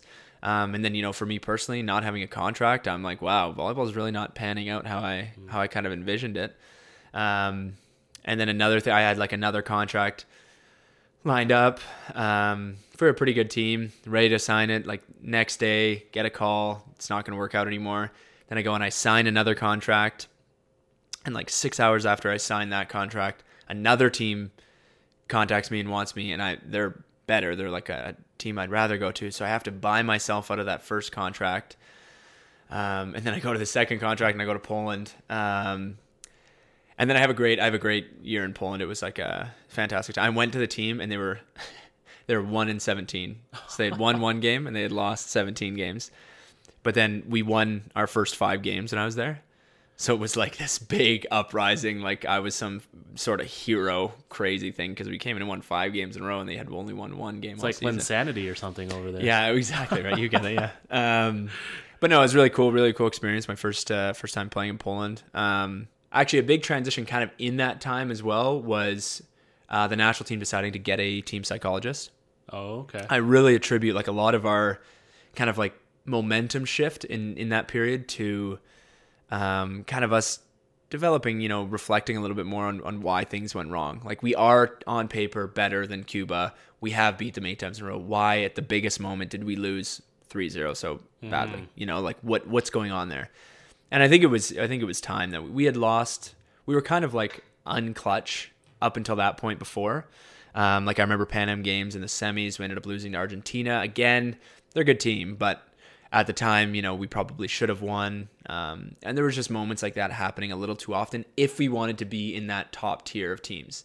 Like if we want to be the team that's competing for a medal at the Olympics, you can't be losing those games, you know? So we ended up hiring a team psychologist um, who was doing a lot of work with us and we were trying to figure out what, what it was going to kind of look like going into our last chance qualifier. Because the last chance qualifier was basically the Asian championship. Okay. And then they threw in like five other teams or something like that. Where did that take place? That took place in what was that Tokyo? Yeah, it was Tokyo, and that was another crazy whirlwind because there was wow, I should know all these like stats. I don't. Know. There was I don't know maybe twelve teams in it, ten. Anyway, we had to play a lot of games in a short period of time um, against higher quality teams than we had played at our NORCECA. So you know there was like Poland was there. I believe was France there. Yeah, I believe it was Poland, France, and then like Australia and Iran, like all the Asian countries. And it just basically became like we need to now play better than we usually play in order to make this versus we need to play not as bad as we usually do to beat Cuba. You know, like the was a very different outlook on on what it sort of had to look like. And then yeah, we went in. We had a great tournament. We you know beat Iran right away. We had some like really great games with with top teams. And then eventually it came down to Poland uh, playing Australia. And if Poland won, then we were going to go on. If Australia won, then they were going to go on. Poland beat them like quite easily, and then boom, we were kind of all set and ready to go for uh, for the Olympics. And that was like a crazy experience, especially just the length of the tournament, the length of waiting after that initial qualifier and not making it. But I think we kind of needed that to really grow as a group. I think we. I don't think we were going to have the success we could have had or potentially had, like with the World League bronze and the Olympic performance. I don't know if we would have had that without losing that game to Cuba. Because when we lost that game, it's like, okay, we really have to face the issues that we're dealing with. We really have to dive in and try and resolve these kind of bigger underlying issues we're having. Bit of a wake up call or a gut check, hey? Exactly. And I think that that's why the whole concept of failure is so important, right? If you're always winning, you're always succeeding, you never have that experience of like, okay, I need to revisit everything that we've been doing and kind of what's going on. What went wrong for this to happen? It could have went, well, we played great. Just keep doing that and we're going to succeed. Maybe Cuba just played out of their mind. Um, but I think we felt like there was a lot of things in our control that we didn't really um, kind of fulfill there. Did you feel extra pressure heading into that last chance tournament though? I think we did a little bit, but we'd already been like hit so low after the Cuba thing that it was like, okay, this is our last chance. Let's just go with a hurrah. And I think just all the all the actual work we were doing with our psychologist made us go in with even if there is pressure. Of course, there's pressure. There's pressure in any game internationally. Yeah. Um, even though there is pressure, it's it was more of an excitement and a almost like a second chance. Yeah. Nice. So coming out of that tournament, then what did you feel that team needed to address the most uh, to, to to make sure that you guys made a deep run? after we qualified for the Olympics, we did well in that tournament, but it was also the kind of thing where okay, there's still there's still room for improvement. I think the biggest thing was losing to teams that aren't as good as us, and then giving ourselves opportunity for teams that are on paper better than us. I think it was easier for us. Like we had had some upsets against Brazil and against the U.S. and all. It's, it's pretty, in the psychological sense of sport, it's pretty easy to be the underdog, right? You go in, you get to just bomb serves, and if you miss them all, oh, we're supposed to lose anyway. When you're playing a team that you're supposed to win, you know, then all of a sudden every serve you miss is worth even more. It like hurts even more. All these kind of things. So um, I think our ability to eventually do that, and we got a great example because right after that we were in World League, and at that time we were in the second group. They had like restructured it all, so we were in the second group with the teams from like 12th in the world to 24 or something like that. And so we got to play a lot of these teams where we were we were the best team in that group. So it's like all of a sudden now we get to play all these teams where we should beat them. And it was really cool because then throughout that whole World League, we just were like 3 0, 3 0, 3, like just beating up on everybody. Um, ended up winning that, you know, and I think it was the kind of thing where we had realized, okay, now we're at the level where we can consistently play and win those games when we when we have to. And then we go to you're going into the Olympics being like, we're gonna play these teams that are ranked higher than us. But again, now we have this we can be the underdog and, and compete at that framework and then we can also be you know the favorites and still win in that framework so i think we we developed more of a resiliency in, in depending on what the other team was um, and i think that was really important for us because then all of a sudden you know it was keeping that kind of open mind going into when we're playing the states then we're going into like all these other games yeah and then it was like it was quite a ride to go for that world league second group where i mean we're playing teams that aren't at the level of the teams at the olympics so we should be winning but we're Right. just like winning hmm. every game and then to go in the olympics win that first game it was a it was a nice ride Playing in the Olympics, though, you probably play against a lot of the players on the circuit anyway, right? From the pro level. yeah so i mean you're at the olympics it's basically like any other tournament Okay. you know like it, it is the olympics the only real difference is that there's only 12 teams and a lot of times um, you know like world championships there's 24 okay. um, you know it's kind of it's it's very similar to other tournaments it's not like we're seeing teams that we've never seen before or things are that different um, it's only just the ambiance of the olympics that that really make it unique right. So tell me more about the ambiance. Describe that whole experience for you, TJ. Yeah, well, I think I think it was really interesting. Again, so we did have this team psychologist, so it was obviously very important to not get distracted by everything around us, um, and especially because volleyball goes for both weeks, so it's kind of the Olympics are kind of split up into two blocks. That's too bad for you, though. volleyball goes- from a fan side. I guess. For sure, it is. It is kind of unfortunate, and I mean, you want to. I think we were being like really intentional in how we're going to be able to enjoy ourselves and enjoy this like once in a lifetime potentially experience, and yet perform. And I think we did a really good job of that, or at least for me personally, I I, I thought that went really well because I mean, I was also I was able to see hundred meter final. I was able to.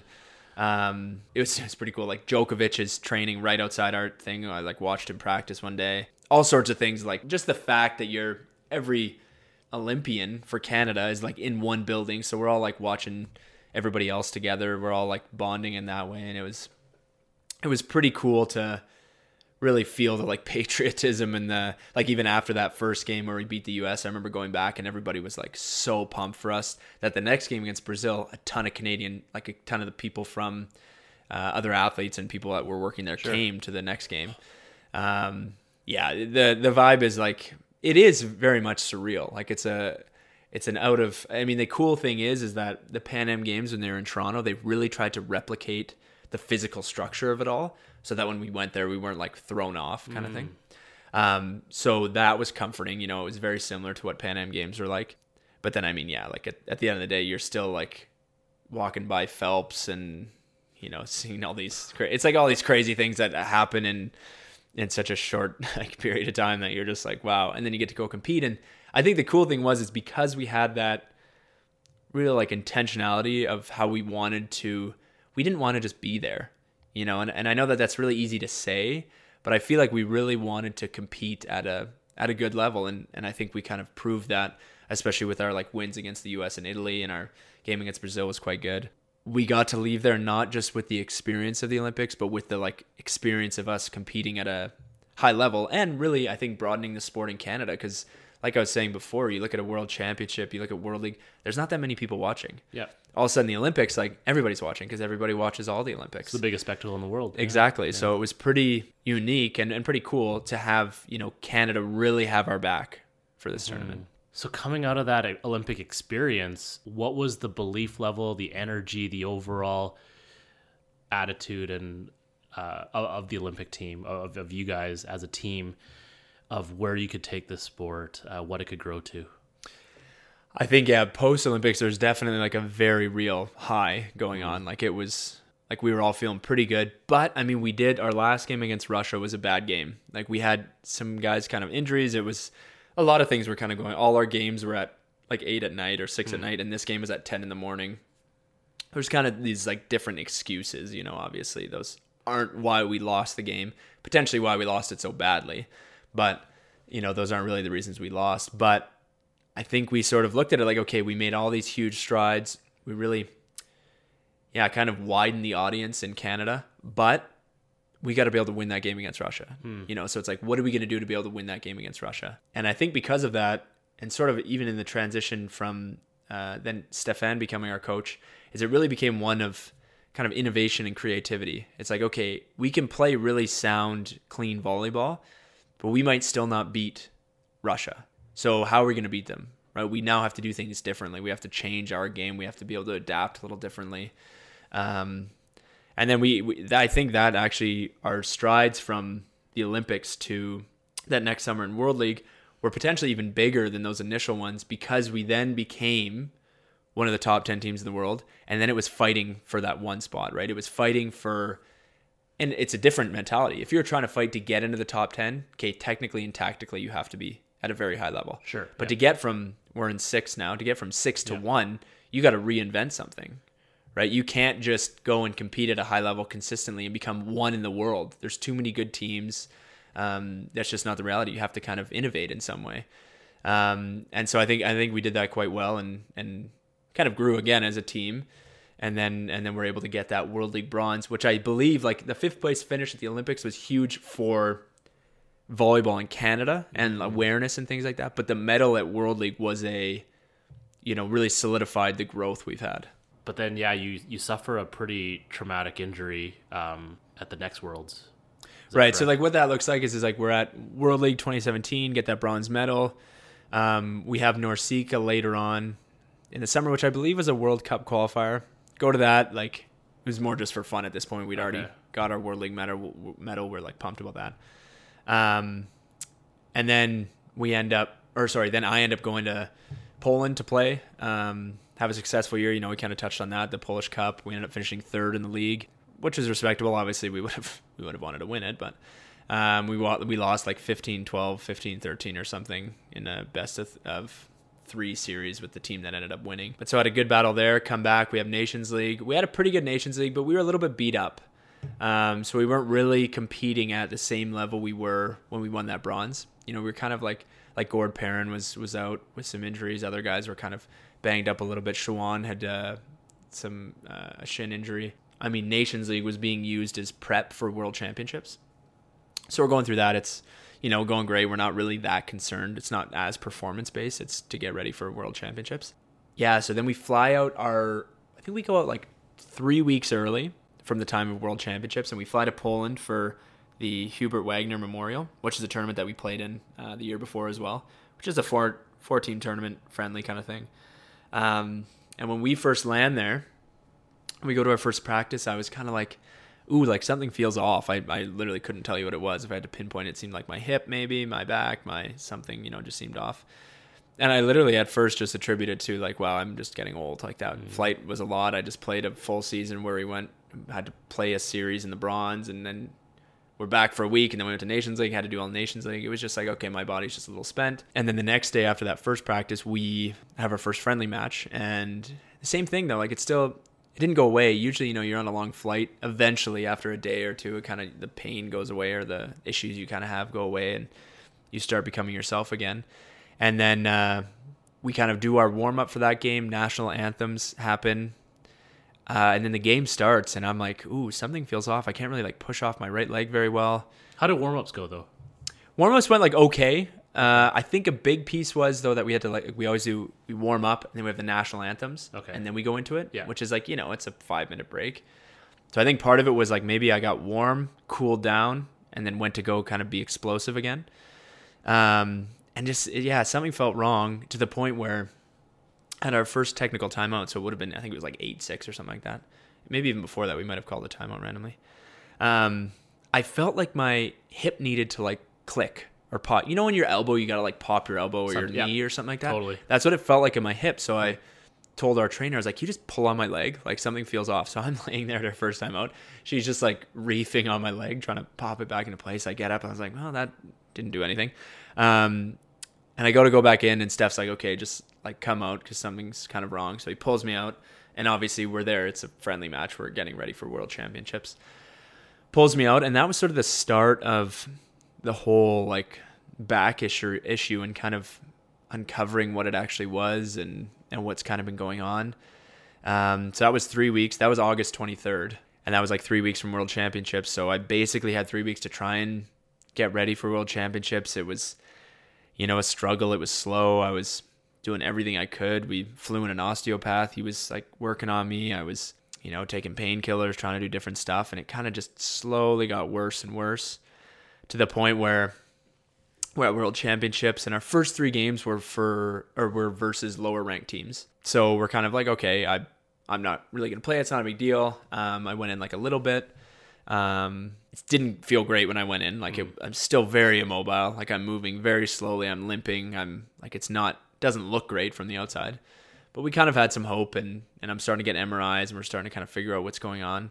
And I mean, then it was the I think it was the day we were playing Brazil, and you know that morning I I can't really move, but we're in like a serve pass, and I'm just gonna like set to guys just so I can kind of get that feeling so that Yeah, I can be ready to yeah. if I if I end up playing tonight if it feels okay. Um, and I just literally take the ball gets passed. It's like two steps in front of me. I put all my weight on my left foot, then I transfer all my weight to my right foot. And like when I put all my weight on my right foot, I just feel it like you know kind of go. Um, and I just like kind of fall to the ground, and I'm like, wow, a that really hurt. B this is like clearly a sign that this whole thing is more serious than well, we always knew it was serious because I couldn't move, but you know at that point it was like the kind of like hammer coming down, like, okay, you're not playing at World Championships. So what that transition to was like, okay, I can't, I can't play, and I basically just had to lay in the back during each game, and it was like quite painful for the entire World Championships. And then because of that, I had a, I'd signed a contract to go and play in Turkey, um, and I had to basically cut that contract because I wouldn't be able to pass the medical. Um, How does that work from the pro contract side? You talked about earlier you had to rescind a contract, you had to buy yourself out. Did you have to buy yourself out for this one, or because it was a medical one that it was just nullified? Right. So so how it works is a lot of the like there will be a stipulation in there that they will examine me with one of their medical doctors and I have to pass that exam basically. So I mean in theory I could have gone there and tried to pass it. Um, but I mean I couldn't walk. So there's like not very likely that I was Yeah. going to do that. And I mean I also didn't want to put the team out and you know they're going to have to go look for another player. I didn't want to have to, you know, be in that situation where I'm like it's fine and then I might have to push it and it get even worse, who knows. So I kind of just took it as okay, like clearly my body needed a break anyway, this whole 12 month, a year cycle, getting, and then I came back to Calgary and getting all the imaging and things like that. It was like quite clear that things were, were quite bad. Um, and it would be a long recovery. Uh, so yeah, from that point, I mean, August 23rd is kind of when I went down. So that's been a long time since I've kind of been able to play. What were your initial emotions when you got the diagnosis that you'd be out for quite a while? I so I think all that all that kind of period was a little bit blurred because we were getting almost like different opinions, right? So so they're kind of reflecting on what my spine is looking like and, and what's really going on. And as I was lead as we were leading up to World Championships, there's a few different opinions, and I mean we're obviously taking the best case scenario from all those opinions, and I'm like, okay, maybe there's chance, maybe there's a chance. But there was definitely moments um, when doctors were saying things like, you know, you're probably gonna need surgery. There's probably gonna, you know, this is gonna be like a long kind of thing. So there was moments where I definitely broke down. Like I remember right after hearing uh, from one surgeon where he was like, "Oh yeah, you'll need surgery and like minimum three months you're out." And this was at the time where I'm still trying to play at World Championships, which is like a week away. And I'm like, "Whoa, what?" And I remember going back to my room and just kind of being like, just devastated, right? Like to the point where it wasn't I wasn't consciously devastated. It was like my being was was devastated, you know. Um, so there was like that kind of moment, and then I mean coming back here and and getting more like CT scans and MRIs and really understanding what's going on and and really realizing that all of a sudden this isn't just you know an injury. It's potentially a career ending injury. It's potentially like a life changing injury so really having to kind of adapt to that while i'm also adapting to my identity completely shifting i mean up until this point i was a professional athlete and i was the guy that's trying to be the best player in the world and everything who i was was wrapped up in that um, and then all of a sudden i can't walk so it's not like I, I couldn't define myself as that anymore and I really had to face the the concept of, you know, who I am. What am I? Like, what what do I really enjoy? The idea of okay, what if I am done playing volleyball? What am I gonna do? And the fears of like, I, I had very real fears of like, well, what if I'm never like passionate about anything again, like I was with volleyball? What if I won't be as good at any? Like I had a lot of success in volleyball. What if I never have success like that again? I don't want to be, you know, this person that's just living in my past. Um, so all these kind of moments of really my identity shifting to one of a professional volleyball player, like I was TJ, the volleyball player, to really trying to figure out, you know, what that meant to me and what who I really was. Um, and I think it's it's a real blessing too that I I got to be in Calgary and like really surrounded by. There's a big volleyball community here, but also just you know the community people that I've gotten to know and and really share like that story with um, has been pretty cool because you know understanding who I am and where that passion comes from. It, it didn't come from volleyball, right? It kind of came from me Right. when I always viewed it as like, oh, it was volleyball the reason that I was so addicted to it and excited. Hmm. When really I was kind of manifesting that myself. So there was like a wide range. There was a block there where I was all over the place for a variety of reasons. I mean, someday it's like literally I've been in pain for two months straight and can't walk. Like I'm getting frustrated, or like Yeah. there's like, wow, when is the end going to be in sight? And then there's the moments where I'm starting to move around again. Um, and then maybe I'm walking around a little too much and I start getting pain. And I like I remember one time I was, we went up to Canmore and literally we I just walked. I forget like kind of where we were going. We like drove to kind of the downtown area, and then we were just kind of like walking across the street. We've been walking for like five minutes, and it's just like, oh, okay, my back's starting to go, whatever. And I just remember being like, wow, really again. And then I remember another time, um, I was kind of laying there, and I went and I sat down on the couch, and I kind of had that feeling, you know, when your your leg kind of goes asleep. I was like, ooh, my leg's kind of going to sleep, and I was like, oh, whatever. Like, there's a lot of nerve stuff going on in my Yeah. back, whatever. That kind of numbness or whatever it was slowly like transitioned into like pressure, you know, like kind of pushing from the inside out. and that transitioned into like pain and then into heat. And then I basically was sleeping and like was my entire leg I had lost feeling, like I couldn't feel the touch and it was like hurting a lot. And I and I remember that's another point where I'm like, holy man, like what is this going to do to my quality of life? Like is this something that you know all of a sudden walking around is now going to be all of a sudden trigger something like this? Fortunately, that was the only like real aggressive nerve issues that I've had. But I mean, each kind of step throughout the process has even when I got back in the gym and I'm like the weakest I've been in 20 years. it's like, you know, it's a huge ego check and trying to rebuild all of this. Um, but Like, I think I was lifting this in high school. yeah, no, seriously, there was moments where we were like just losing it laughing because I'm like having 10 pound weights and like shaking, you know? But I think all of that kind of happening and, and going through all that is like the coolest experience an athlete can go through because I look at it like consider when we lost to Cuba, right? Yeah. At the moment, it was like so devastating and the mm-hmm. worst thing ever. But then all of a sudden, because of that, you know, we got a team psychologist. We started to understand ourselves better. We started to grow as a team a little bit more. I think I basically got that exact same scenario, but on like a personal level, mm-hmm. where I all of a sudden like, okay, I've only been thinking volleyball and one in the world for my entire life, and then the universe like instantly forced me to pause and reflect on on what that was going to look like, and and and really and just the concepts of like why I'm doing it. Why do I want to be one in the world? Like what what is really motivating these kind of different tendencies that I have? Um, So that's shifted for you then. completely. Well and i'm a big believer as well just the awareness of it. Like nothing might have shifted in why i'm motivated but i now understand why i'm motivated. Ah, you know like i Yeah.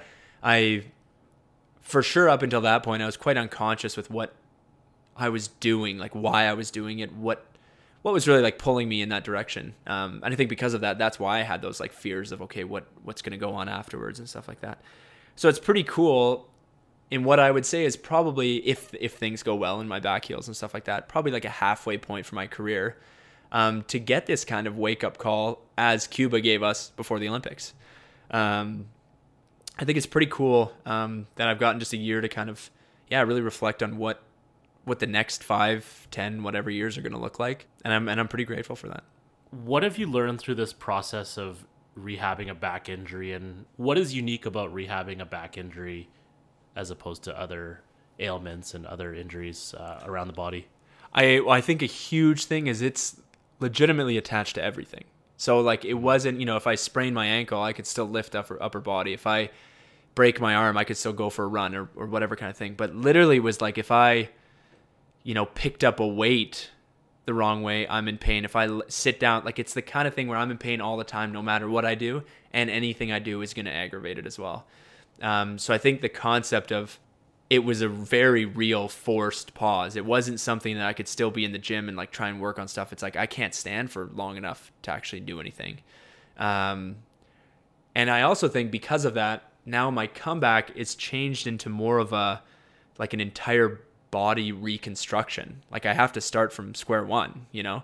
If again, if I had a just a certain injury in a certain area and the rest of my body could still stay fit, but I have no aerobic exercise, I have no lifting weights, I have no stretching because I can't go in this, you know, so my entire body was basically shut down for like 6 months. So that obviously makes the comeback a little harder. Um, but that being said, a little bit more rewarding. Um, and then I also think at this point, you know, because I was playing that 12 month a year season for like six years internationally, you know, things were breaking down, not even just in my back, like everywhere was kind of breaking down. Yeah. Where now I have the opportunity to really isolate what the issues are and what and what's going on and then rebuild, you know, my shoulders, my knees, my ankles, like really evaluate where those are at and I can go back with even a you know, a better, stronger uh, version of myself.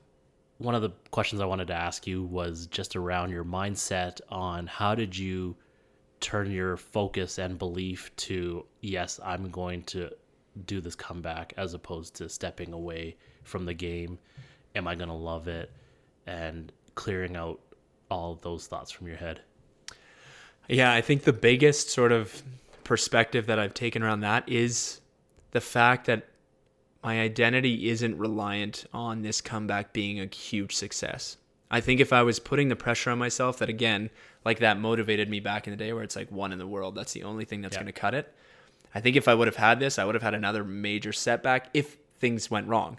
Because ultimately, I sort of see it as I'm going to be trying to do a lot of new things, and there will most likely be setbacks throughout the way, whatever, if they are, you know, physically or if they are like just getting back into the swing of things or whatever that happens to be, there's going to be moments that are very unique that I'm not used to. And I think if I was really stuck on that pursuit of, of yeah, one in the world and whatever that happened to look like, um, I think that could be really detrimental. So I think I've more at the point where I've kind of accepted where I'm at and everything moving forward is just a huge victory. Like it's just a big win. Yeah. And I think because of that, it gets me really excited. There's really no losing.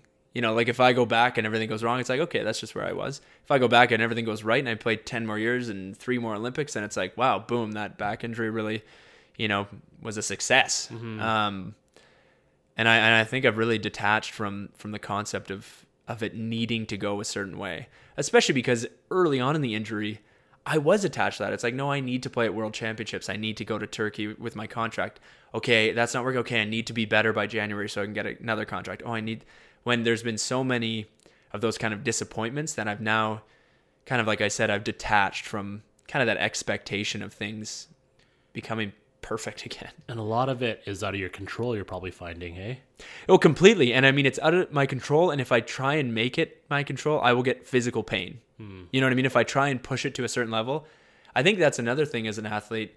Early on, I was very much like, no, I'm in control of what this injury is going to look like. I can play through it. I'm an athlete. I want to go play, right? So it's, no, no, it's not that bad. We'll ice it. We'll put some stuff. I'll take some stuff and then we'll go. Um, it is proven that that's not the reality. Like my body's basically telling me like, no, no, you don't have control of this. Like your spine is broken. We're going to, you're now on the ground, right? Like mm. I think it was, it was very eye opening in such a deeper level than, you know, I didn't realize that I needed that control, right? I was trying to take it like, you know, you know how it happens all the time, right? In, in athletics, it's like, oh, you kind of sprain your finger or you do something with your ankle, but you're like, no, I'll play, it's fine. I'll like keep going, and you're kind of playing through the pain. I sort of just envisioned it being like that at the beginning, um, and then when it kept getting worse, I kept pushing harder, you know, to kind of make it come back and be better, and all that did was was make it even worse. So I think that's another kind of almost life lesson uh, that I've taken from it is that you know pushing through something isn't necessarily going to get you to where you want to be. It might actually you know do the opposite. So now that you've had a chance to step back and evaluate the game from a different perspective, take me through some of your reflections on what leadership has looked like for you uh, over the time. You know, you were already a team captain way back in London, all the way to World League this past year. What has that evolution looked like for you? I think a big part is is basically understanding what the what the culture of the team is going to look like. Mm. You know, because I've I've been the captain on a team and I've also been you know in different roles on a team, and I think what real leadership is just understanding what that role is and performing it to your best of, of your ability. It's been pretty neat to reflect on my time with the national team because when I first joined, I was quite young um, and much younger than everybody else, and I was basically considered as just sort of like a baby. Even at so in 2014 uh, World Championships, I would have been 22 and I was the starting setter at that point, and so everybody just kind of viewed me as this little kid. Mm-hmm. Um, and then at this next World Championships last year, I mean, it's only four years later, but all of a sudden now I'm the, you know, one of the most experienced guys, and and it's been a really cool, because it's not so much. I don't know if it's that much of my leadership style or role changing, but the environment of the team changing. Okay. Right. All of a sudden, I have more experience to kind of give to other players or or reach from. Right. Um, when at the beginning I didn't, so I was learning from other players, and I think that that's just a big part of what what leadership in its sport like volleyball is going to look like because there's so many tiny variables all the time that if you can have that experience or almost level of comfort, then it's going to pay dividends. And I think that that's something that now I've just developed in the amount of times I've played and all those little like adversities and failures that you find and you learn about and you grow through.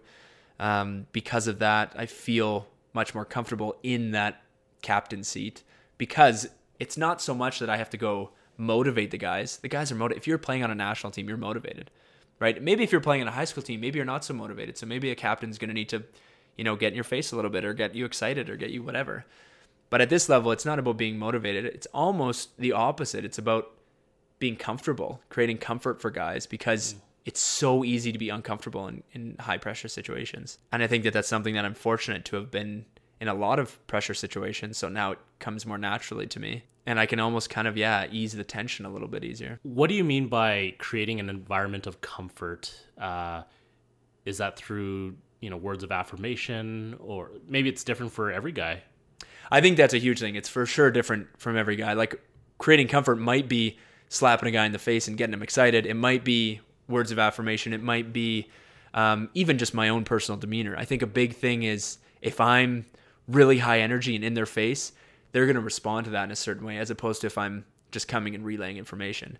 I mean, being a setter, I'm constantly talking with all of my attackers, right? It's like an ongoing relationship. I think there's a leadership role in the moment of high mm-hmm. pressure situations and also the kind of trust building before that right like i want to have relationships with these guys where if they're doing something wrong or they need to do something different that when i confront them it's met with acceptance it's not met with defensiveness or kind of resistance. Mm. um, so it's it's it kind of has to be layered in in a different way. I would say the big piece though is on court is just more how i present myself in those situations. Like if if we're in a you know we're up big playing a team that we're supposed to beat and then all of a sudden we start losing what is my body language doing? What is my how are my words changing? What is my tempo of my words? Like all those kind of minor details but people read into that though right oh 100% and a lot of times you don't realize that you are mm. like as another let's say somebody's reacting you know in a super anxious way towards me i don't cognitively know that oh that's affecting me negatively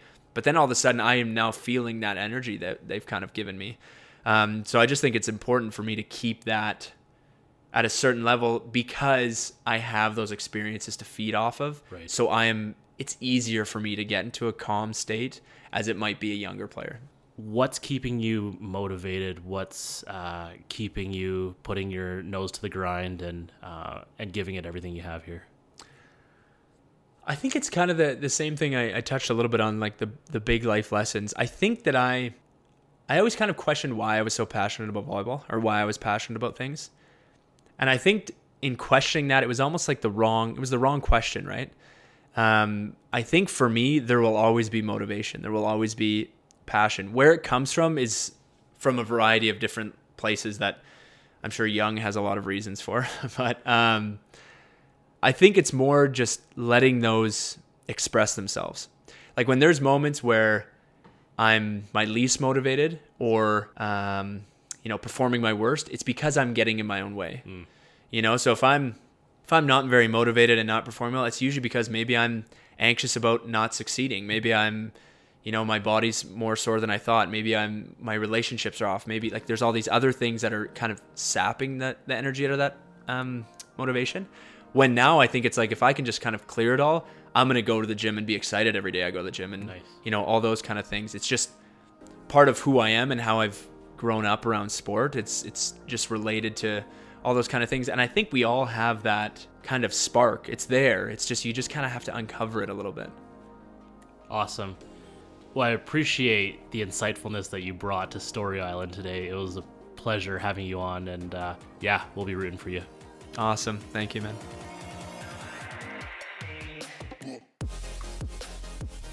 Thank you for listening to this episode of Reading the Play. For more content, don't forget to hit that subscribe button, and you can also download other episodes at sportcalgary.ca. Be sure to check out the Facebook page Reading the Play and to stay up to date on the latest RTP news, including new episodes, follow on Instagram at Reading the Play and myself, Jeremy Lee, at Legacy. I really hope there's a piece of TJ's story that impacts, inspires, and ignites you to help you win your day. And as always, I'll catch you in the next episode.